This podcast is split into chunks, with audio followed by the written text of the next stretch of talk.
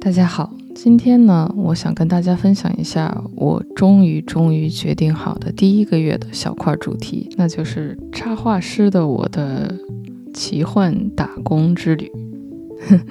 呃，在这里我借用了一下这个牧羊少年的奇幻之旅，呃，顺便把这本书也推荐给大家，我非常的喜欢这本书。呃，假如大家还没看过的话。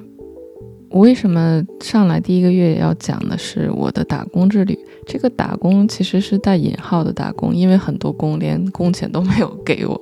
更多的是像像实习生吧，就是呃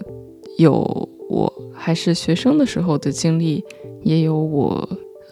从学校毕业了之后的经历。因为我有一个特点，就是因为是自由职职业，所以会。接触很多很多人，会接触很多不同的人。我周围的呃客户在不不断的发生变化，然后我的上司、我的领导，包括我当学生的时候，我当助手、当实习生，包括我在到现在为止在女子美当当助手，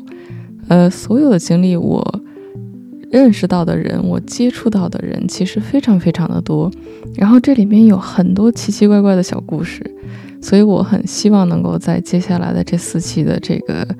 呃小块里面，能够跟大家分享一下我的打工之旅。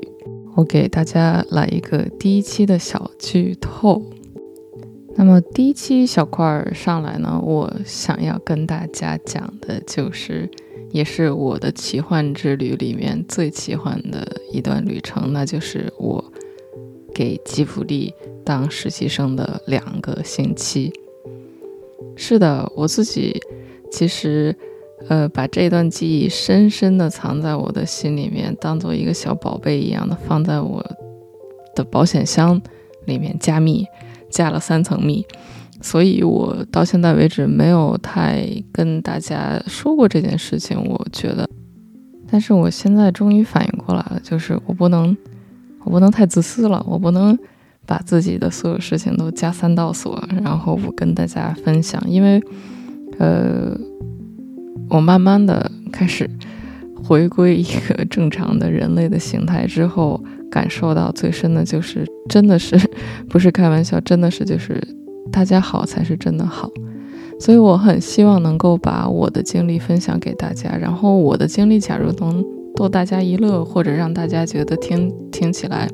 有一些内容的话，那我觉得我的这一段经历能分享给大家就是值得的，对吧？然后有的时候最重要的是，我会有很多事情理所应当的认为是大家都会知道的事情，但是发现。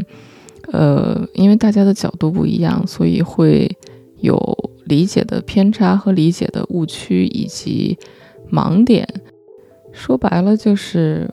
我以为大家都知道的事情，其实才呃有可能是大家真真正正想要知道的事情。然后我老是把事情想得太复杂，但是后来发现，你不需要去把事情。呃，结构重组，然后再分析，再怎么样？我觉得，